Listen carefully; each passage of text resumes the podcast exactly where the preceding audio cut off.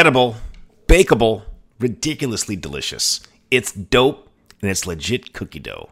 It's also the only kind of dope I encourage my listeners to enjoy. With delicious flavors like Ride or Die, Cookie Monster, my kid's favorite. I think because it's blue and extra delicious. You want s'more and fairy dust? You can buy yours online at doughp.com. That's spelled D O U G H P.com. Buy dope, give hope. A portion of every purchase is donated to a mental health and addiction recovery nonprofit. At the time this airs, Kelsey and Doughp have donated over 66,000 mental health treatment minutes. That's nothing to sneeze at. Founder Kelsey Moreira is a Shark Tank alum, voted to the Forbes 30 Under 30, and a recovering alcoholic herself. She is the real deal. Kelsey was kind enough to share her story on the Dismantled Life podcast with me, and Kelsey's episode airs on November 13th. Listen anywhere you grab your podcasts. Treat yourself to some dope, support Kelsey Moreira, support Doughp, help drive Kelsey's donated mental health treatment contribution, and support the Dismantled Life podcast. Use the code Dismantled Life for 10% off, buy some dope, and help make it a great day. Stay sober. My name is Anthony Capazzoli, and this is the Dismantled Life podcast, where we share stories of hope, love, and strength from the darkness of addiction into the sunlight of sobriety. These are stories from people just like us who have lived through the pain and made it. Brian Good, the sober coach, and I'm happy to have you back, man. We are talking today about avoiding relapse. I know how hard it is from day to day. I mean, one day could be amazing and no issues at all. And then the next day, something happens and people struggle. And, and I'm one of those people. I mean, I, you know, I'm, I'm, happy to say that the stretch of time sometimes between those events is getting longer and longer, but you can't ever take it for granted, man. I think you really have to work hard at, at staying on top of your A game the whole time. Let's get into it, man, because I think this is a great topic and one that is something that is near and dear to everybody's heart that is going through this. I want to identify a couple of topics around this. So there's medicine and mental health, old using friends, early recovery in relationships, meetings, and avoiding self will. So we'll be talking, you know, through those topics. Brian, I'm I'm I'm going to ask you, where do you where do you think we should start on this on this really important topic? It's really a no brainer, but when when you're in rehab, you know, it's like 75 percent of the people are prescribed some type of medication to make themselves feel better, and they get out of treatment and they stop taking it because they don't want to. The big one and you know you stop taking a medication that the doctor's telling you you need to take because you have some type of hmm, chemical imbalance and you stop taking that medicine you become uncomfortable miserable you know cold distant and you start feeling a way that you can't handle and that you can't control. So you drink and use now, I am I saying that the whole world needs to be on medication? Of course not. But I'm just saying that from my observation with working with a number of people on sobercoach.com and doing interventions, I have found that people have chosen to modify their med- you know medication on their own and they end up relapsing. You know, connected to that is mental health in general. I, I think 30, maybe 40% of the people I've met in rehab, and at least 25% of the people that I've uh, done interventions on. I can't talk about my current clients, but I'm saying the past clients, about 25% are dual diagnosis.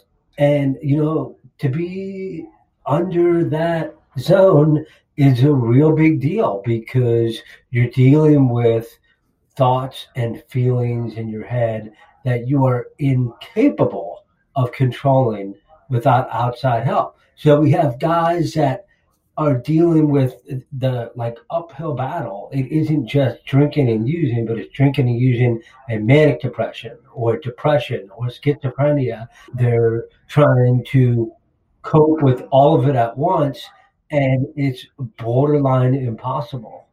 And these individuals, what they need to do is they need to stick with the professionals and stick with the medication. And I mean every milligram, no modification. Um, you know, constantly seeing a psychiatrist to make sure that, you know, there may be a new medication or a better better medication for them. You know, that's always been a big worry of mine. I mean, I've called hundreds of mothers up and say, "Hey, is your son or daughter taking their medication?" They're not taking the medication. Okay, thank you. Get me on the phone with them. That is it. It is. I'm listing this first because it is the big one. Taking your meds is just that's the that's table stakes. Like you, that's something you just automatically knee jerk reaction have to do at the dosage they give you, the at the pace that they tell you. If it's two times a day, it's two times a day, whatever it is. But I, I would agree. I mean, you, you got to work the plan the right way, embrace it, and don't give up because that you're you're putting yourself at a, huge disadvantage if you add that unnecessarily that stress to of not taking the meds and then the result of not taking the meds to the mix. Correct, and nobody likes to hear that they're bipolar you know, and that they're bipolar and that they're also addicted to crack, you know, and and heroin. But you know, you have to stick with the whole plan forever. I think when you start to feel better and, and you, you get further along in the process and you talk to the, your doctor and let he or she work with you through maybe the demedication process, but you, I think that there needs to be a walk down from that. And I am not a medical doctor in any way, shape, or form. However, do it professionally, do it well, and do it consistently is kind of the, probably the main takeaway there. So the other topic that we discussed that I think is a really good one, aside from, in addition to rather, the medicine and mental health is, and this is a big one, and I think this is an easy one where people can fall into. And I had to really focus on, I'm not, I'm going to say isolation, and I don't mean that in a bad way. I'm saying clear the runway of, of old habits. And one of the big ones here is old using friends. I had to steer clear of going and not just so the, the, the add on to that for me is not just the friends, but I had to make sure I was in the right place to make good choices and avoid old haunts, the bars and whatever it might be. A big thing for me is certain driving routes where I would stop at certain gas stations, go in the bathroom and, and do a couple of key bumps. And I had to stay away from all of that stuff, which I think I lean into that with the old friends concept so I'll turn it over to you, but I think that that's that's a this is a huge one. People really have to realize that it's not what you're giving up; it's what you're actually giving yourself, and which is the opportunity to succeed. You're not giving up the old friends because they're probably in real terms, and this stings a little bit. They're not your friends; they're people that you used with, and that doesn't make them friends. Right. That doesn't necessarily make them friends. Although, you know, when dealing with relapse prevention, we're talking about people who are likely newcomers and they have not turned that corner long enough and far enough to acknowledge the fact that they have to make drastic life changes. Now, the good news for the listener here today is who, you know, there will be plenty of newcomers that are going to listen to this those old friends aren't going anywhere.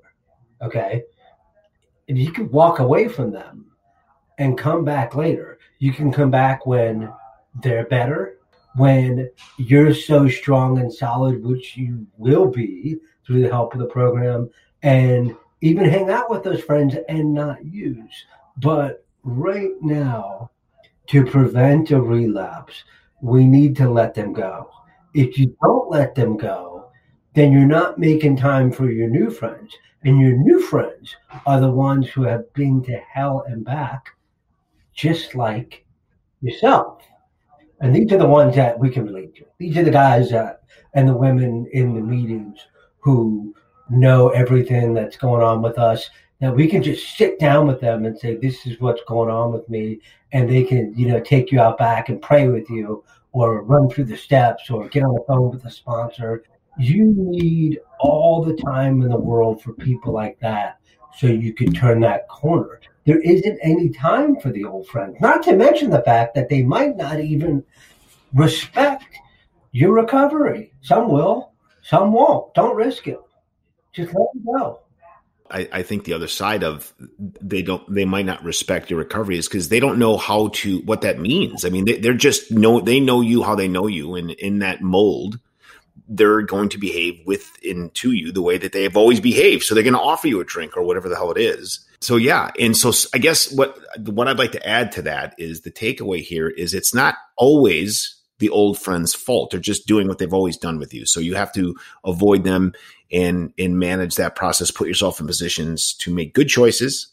And when you're ready to go there and, and confidently say no, thank you, and avoid taking the drink or the drug, whatever, then you can do that. But I, I agree. So it's not always their fault. And you, you need to coach them up on how you can relate. I've got some friends that you know they still drink and god bless you know and and they know that i that i am sober but at first until they know that or understand that they're like hey can like i just went to a wedding a couple of weeks ago and some friends that don't know about my sobriety let's go do a drink let's go do a shot or whatever i'm like no i'm i'm, I'm sober oh and that was the end of it. It wasn't a big deal. But some of them are like even pushed a little harder or try oh come on, what one one shot's not to kill you. Yes, yes, it will. so you know you have to be prepared in a superhero kind of way to deal with that. And I also think that old friends um, have a habit of being um, unable to recognize the fact that rehab and that current sobriety is not a punishment; it's a gift they may view it as a punishment because they may have never gone. That's a great way to put it. I like that a lot, actually. It, it really is a gift, and it's definitely not a punishment. It's worth, you know, it's funny um, on this on that topic. I, I I do I participate in certain groups on Facebook around sobriety, and I just offer some sunshine and love and, and positive vibes to folks that are posting about how many days they've been sober, or a bad day, or a slip up, or, or a relapse. And and I, there was one this morning that I responded to. I'm not going to give any details about you know this specific instance, but I just posted. I said, "Look, yes, you slipped up. It's but it's important that you recognize that. Don't look at it like starting over. Look at it like you're continuing your sobriety journey and learn from it and move forward. Like, don't let that be the reason that you go back to using. Everyone's going to do it though. It, so what, what I'm saying is don't let that be the reason that you give up. Like just work through it. Understand the trigger that got you there or whatever it was and own the slip up and move through it. You know, that, and that was my feedback on, and it's, it's about what happens next.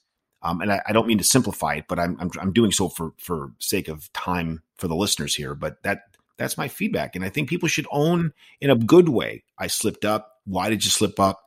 Move through it positively and continue the journey. The number of days sober is and gulp when I say this is less important than the mindset about being getting and being sober. So I think for me at least, the next topic around this is early recovery relationships. And I really like this. You talked about it a moment ago, but I think this is a huge deal towards what I call the seismic shift of things. You change everything and I think the early early relationships in recovery are, are very very important. I was just writing about this on a forum last night. I can I also have um, a lot of experience getting into a relationship early on, opposed to feeling the pain that we need to feel in order to grow and get better. Now, I can assure the listener of one real simple fact whatever individual you attract and that you're attracted to before you work your steps, and then the individual that you attract and that you're attracted to after you thoroughly work your steps will be two, they'll be from like two different planets. Okay. yeah. Two different planets. Now, if that is too much to swallow right now, it's extremely simple. You're trying to stay clean, you're trying to stay sober, you have to work on yourself. Not every day we're going to feel good. If something doesn't feel right, we're supposed to write it down and we're supposed to blend it into our steps. I mean, we're supposed to do a fourth and a fifth step that is not fun and that is not comfortable, but changes our life. And we're supposed to sit down with the sponsor and go over separate little things that happen throughout our life that by getting them off of our chest makes us a better human being for ourselves, for our loved ones, and it prevents relapse because you're getting this stuff off of your chest. So if you're in a relationship, well, I mean, there's nothing to it. You're just numbing yourself with a human being because you don't know any better and you're avoiding the toughest stuff. I when I was in relationship and early recovery, I mean I had dozens of guys tell me, no, stay away from her, no, no, no. I'm like, yeah, right. Are you kidding me? I'm 23 years old. Of course I want to it. You know? Yeah. And uh, yeah, you have to learn the hard way. But you know what? I remember my sponsor calling me and having him tell me that I committed to starting the steps with him. And I just blew him off until he stopped calling me. And I just, you know, go sit with my new girlfriend, who was also in early recovery. We relapsed after, you know, maybe five or six months.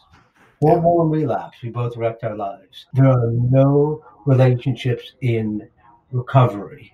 They say the first year, you know what, however long you need to get your head together and start working on the program and to be in a position to prevent relapse.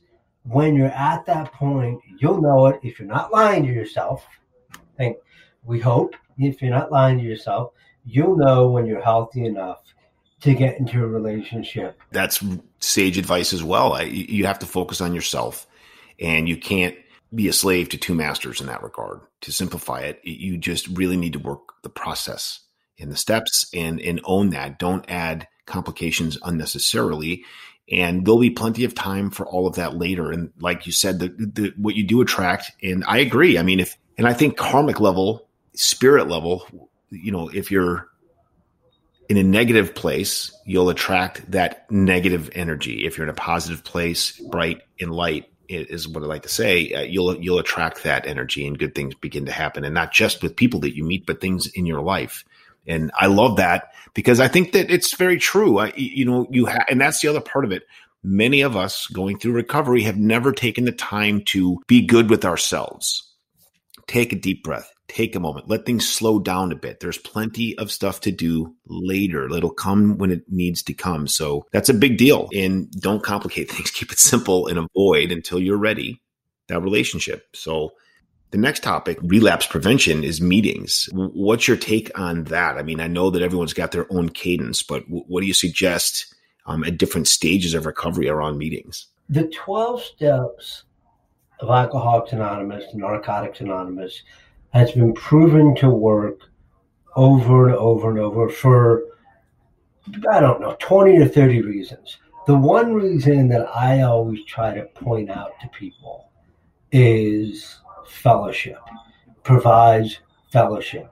You've got your group of friends. You've got people in there who can relate. A lot easier to make it through the day when you have a friend you can call if you're having a problem. People just show up. They'll just show up, you know, at your work and say, "Hey, no, no, no, no, no, don't do that.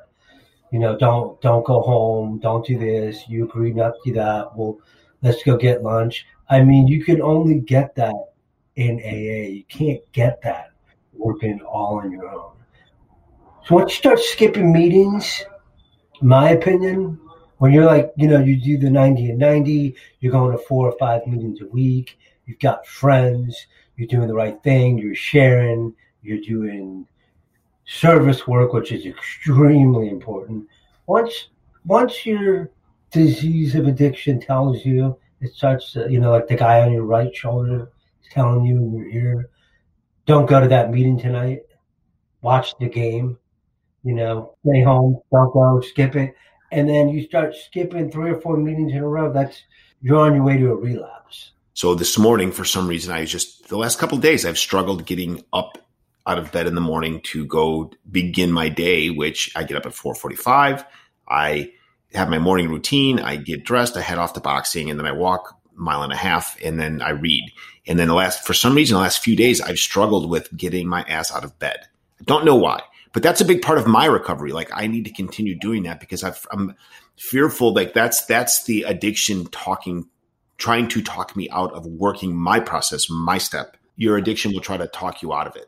Um, and you have to just fight the fight and go forward, work the plan, and and go to the meetings and work the work the process. It's really important. Skipping is at least for me, is not an option. I, I have to stay, keep my eyes on the prize, as it were.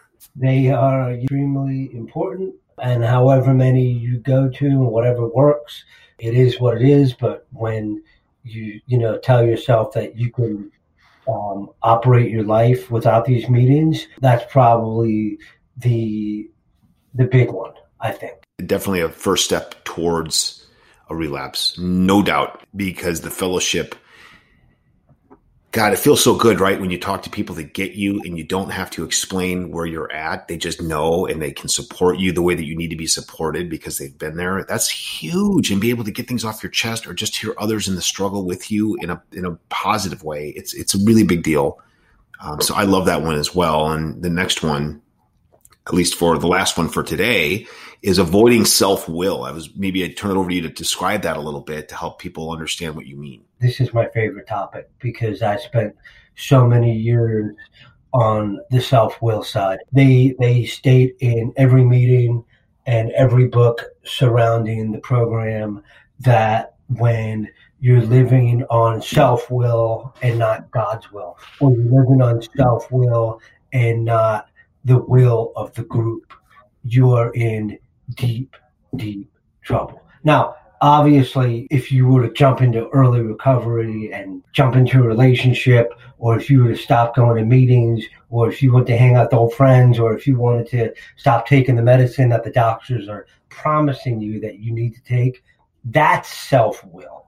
Okay. Those are all examples of self will. But to make it real general, us alcoholic addicts, for the rest of our lives while we're sober.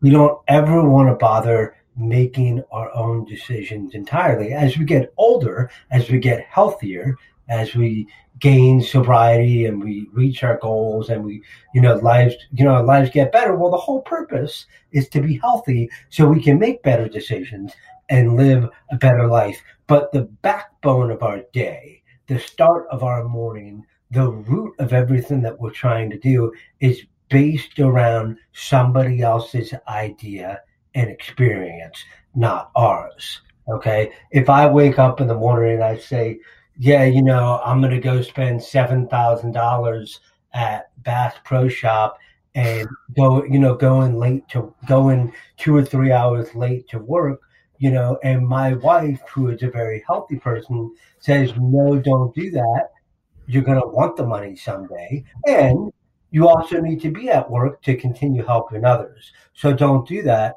Well, you know, if I'm listening to her, I'm saying no to self will. The old saying, self will run wild. It's like right there, page like uh, the third page of how it works. It, you know, it really is everything. Even with, I've got, um, I'm coming on 19 years sober on 12 101. And to this day, the vast majority of my day is based around the principles of recovery. Brian Good from Sober from, from sobercoach.com did not write them. I didn't write them, but I live by them. In my whole life, I'm going to live by them. When you start saying no, I have it figured out no, I'm going to do this my way. I'm not going to read my morning meditation. I don't need to bring my book to the meeting. I'll call my sponsor later, even though he called me twice today. That's all self will. It doesn't work for us ever. And I've met some brilliant, very intelligent, very wealthy individuals in those meetings, and none of them live by self will completely. They all have that. They keep that attachment. So I, I'm not advocating a relapse in any way, shape, or form. But my question is, if one relapses, and you know people will struggle with that challenge, what's the mental state to help get through it? So, I, because like today was a perfect example. I think it's just a it's serendipitous, really, that I was posting on this exact topic on one of the Facebook groups that I that I participate in about that, and in this person was shameful and said, you know, why should I even worry about this anymore? I failed. So what's what's the self-talk or the fellowship speak about that? Beating yourself up does absolutely nothing. We're supposed to be drinking and using because we're alcoholics and addicts. That's what we do. At a sober living home in San Diego when I was 19 years old, an individual named Chris sat across from me after we lost one of our brothers. He, he actually, you know, he passed away from from from drinking um, in the sober living home. He said to me that he has always been told that he is more surprised when somebody stays sober, opposed to when you know they pick up. We're supposed to pick up. That's what we do. For every one individual that is in the meeting, that is on the phone with the you know with their brother sister in sobriety, for every one person that has made it, there are like forty or fifty that are never going to make it because they can't talk about what we just talked about. They can't listen to this show, they can't digest it, and they refuse to allow themselves to relate to it. So that person shouldn't feel guilty. If anything, they should be proud and just, I mean, just so proud of the fact that they feel bad. Because if they didn't feel bad, then they would have no chance. The fact that they feel bad and that they know they shouldn't have done that and that was against their new religion, that just means that it's all part of the plan. They're going in the right direction. And thank God they didn't die. The, the way that I best describe it to folks, I've not yet had a relapse. I'm grateful for that. And I hope that I don't. But I tell people that I have 40 plus years of bad habits to break and to relearn good habits. That, you know, that that's uh, some dedicated effort there for anyone that is learning the new positive routines and habits in their life to not use or drink. And it's tough and there's going to be bad days. And when you do have a relapse, I think it's the most important thing. Dust yourself off. Feel bad enough about it to continue staying on the path and work the work the programs. I mean, don't don't let it be the reason that you give up. Is the main message here, and, and, maybe one that we can end with here is is that I, I, think that, like you said, we're supposed to pick up, we're supposed to drink. That's what we do as addicts and alcoholics. And I think this has been a super helpful and insightful episode, and I, I appreciate how clear and concise you've made it. So I hope this episode is able to help folks out there with their day. Hey, you know, it always helps me to talk about what keeps me alive keeps everyone going that I work with. It's great to be here. Anthony, thank you so much. And um, I hope I can come on again someday.